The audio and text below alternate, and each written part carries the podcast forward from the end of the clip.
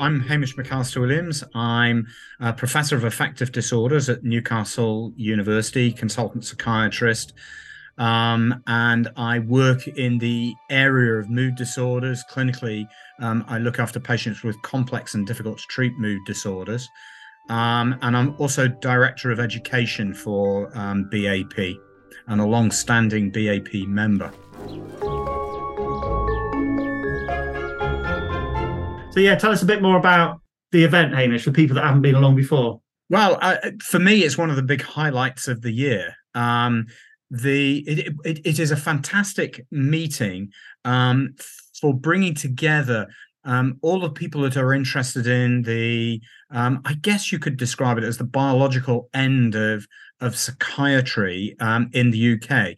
Um, and what one of the things, one of the many things that makes it a, an interesting, exciting meeting is it brings together preclinical scientists as well as clinical scientists.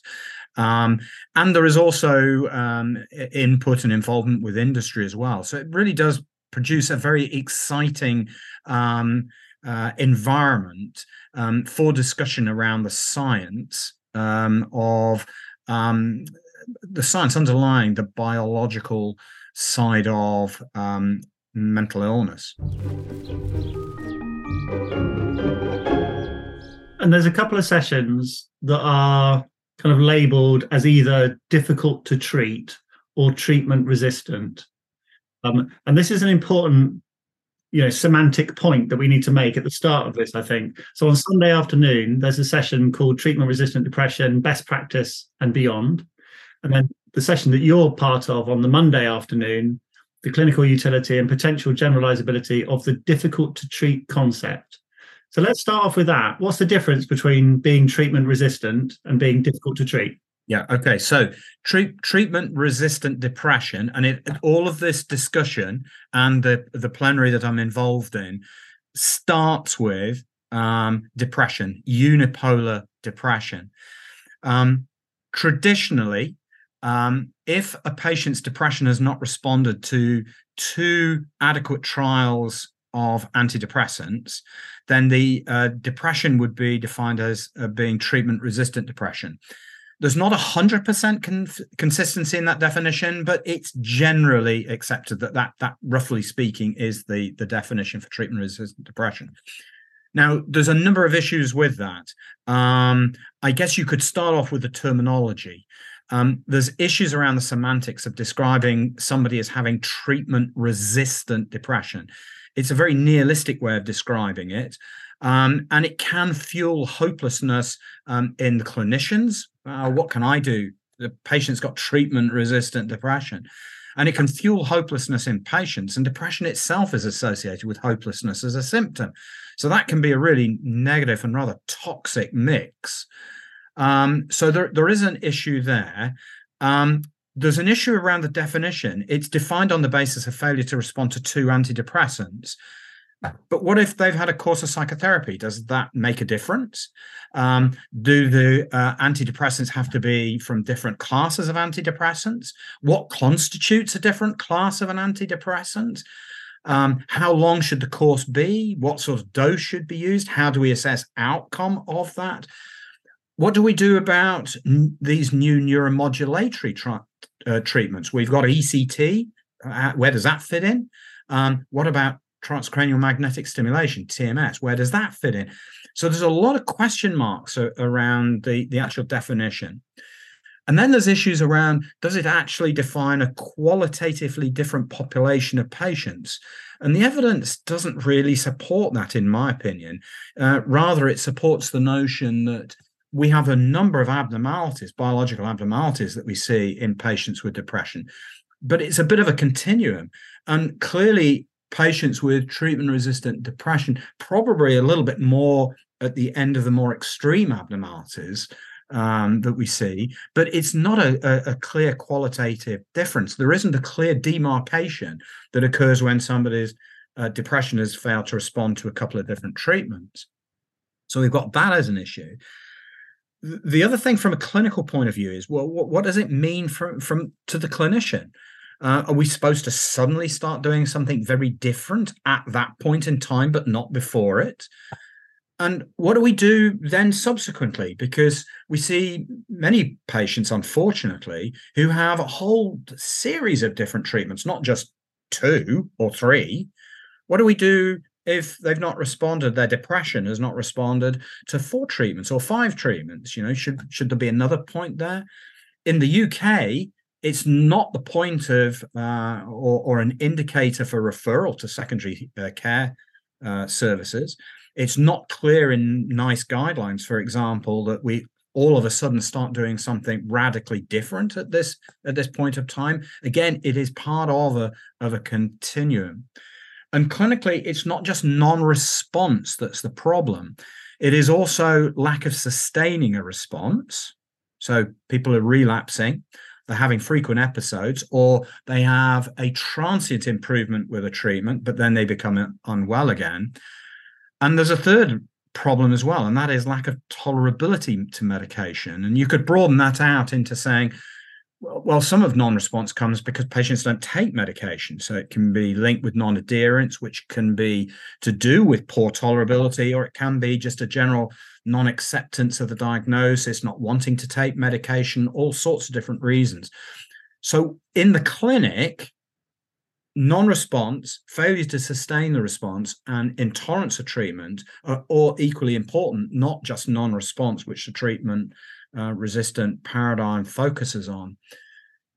I think you can then go even further and say that the treatment resistant paradigm is based upon the notion that depression is an acute episodic condition with good inter episode functioning. And that if there is non response to a treatment, it means that you've simply got a medication which either pharmacokinetically or pharmacodynamically is just not the right treatment. So therefore, you just try another one and another one and another one and another one. And when do you actually stop? Most of the treatments that we have, uh, conventional antidepressants that we have at the moment, uh, have a similar mechanism of action. Uh, in the the UK British National Formulary, we have over 30 antidepressants listed. Um, BAP guidelines for the management of depression uh, recommend a number of augmentation strategies. If you just take four of those strategies and half of the antidepressants that we have available, and you think about the various combinations, and you try them not for great long periods of time, you would keep doing that for 15 years. And at what point in that 15 years do you go, hold on a second? It may be still appropriate to think about other treatments and thinking about, uh, you know, we, we need to think, is there something else that we haven't tried that might be worthwhile? But we also need to stop and go, hold on. Why is this depression proving so difficult to treat? Is there some something else going on that we need to address? So, given all of these these issues, the the, the semantics, the problems around the definitions, uh, the fact that it's not just response, the fact that we perhaps need to think more broadly about why somebody's depression is not responding. The concept of difficult depression was proposed as being a as, as being a better alternative, and it was proposed by uh, John Rush from the States, Koen Demyttenaere from um, Belgium, who's speaking in the symposium, and uh, Scott Aaronson, who's another American psychiatrist. And they proposed that difficult to treat depression was semantically somewhat better. It, there's still a negative side to it. It's, it's depression is difficult. Um, uh, you know, the, depre- the, the episode of depression is proving difficult to treat, but it is by saying it's difficult to treat. That is a recognition that that's a problem not just for the patient, but for the patient and the clinician.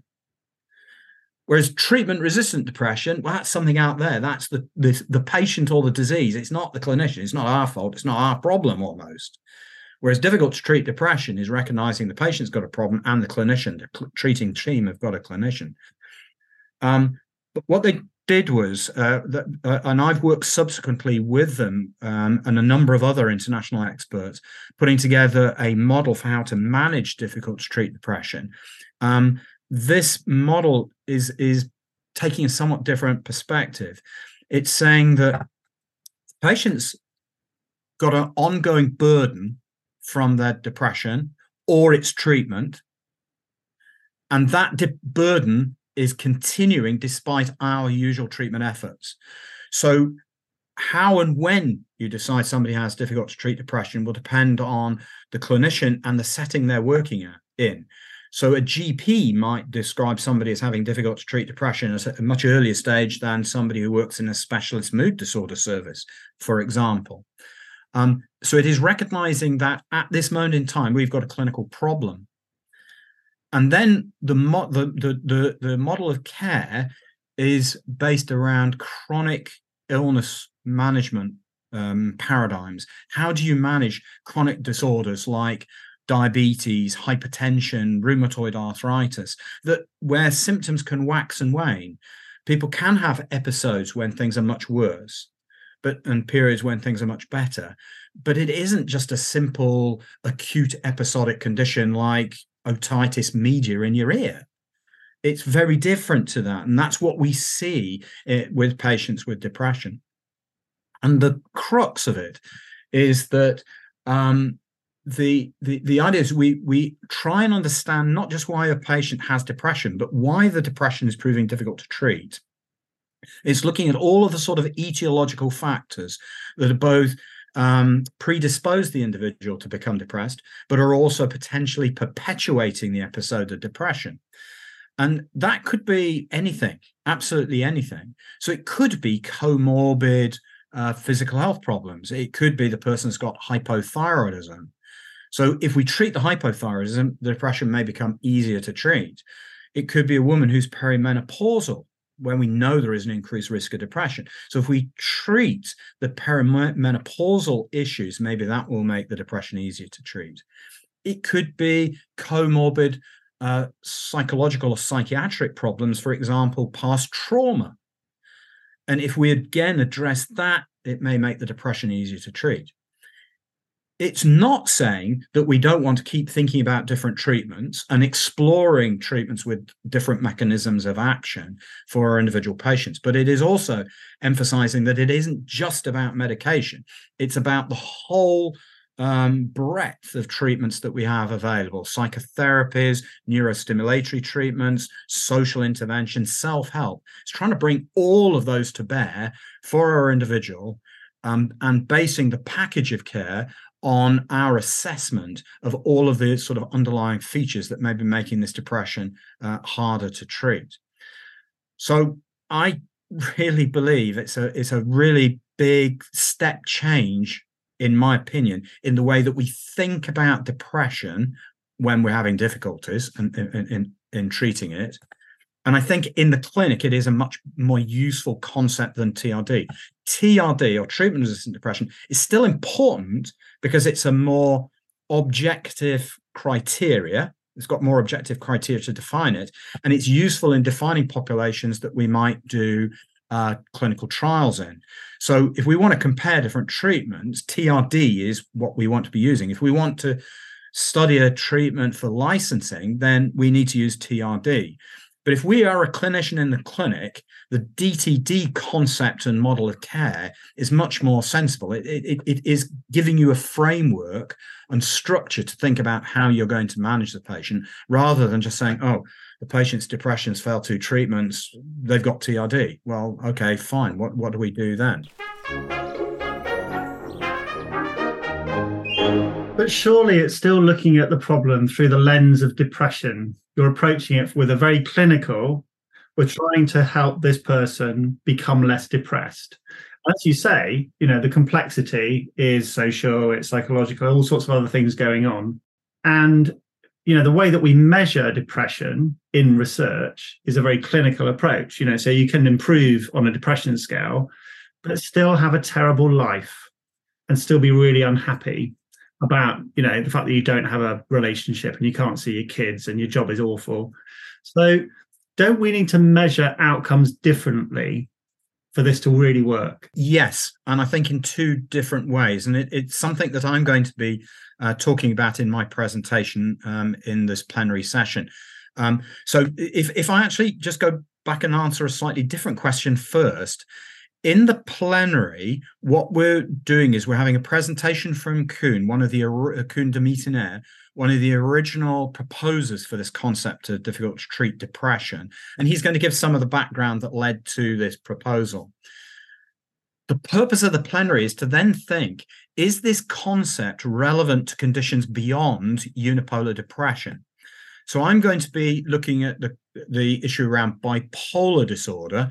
And the long and the short of it is, well, yeah, of course, this is just as applicable to bipolar disorder as it is to unipolar depression. Um, but we're then going to expand that further um, into presentations um, from Fiona Gaughran, who is going to be looking at um, uh, psychosis. And, and the final talk is from uh, Katharina Domschke, um, from Freiburg in Germany, who is going to be talking about um, whether the concept can be applied to anxiety disorders and when we might want to talk about treatment resistant anxiety disorders as opposed to difficult to treat anxiety disorders. And I, I suspect well, it'll be interesting to hear what she has to say, but I, I suspect that what she's going to say is that treatment resistant anxiety disorders will still be important again for defining populations for research for treatment trials. But the, the, the, difficult to treat concept and model of care is again just as applicable to anxiety disorders as to depression.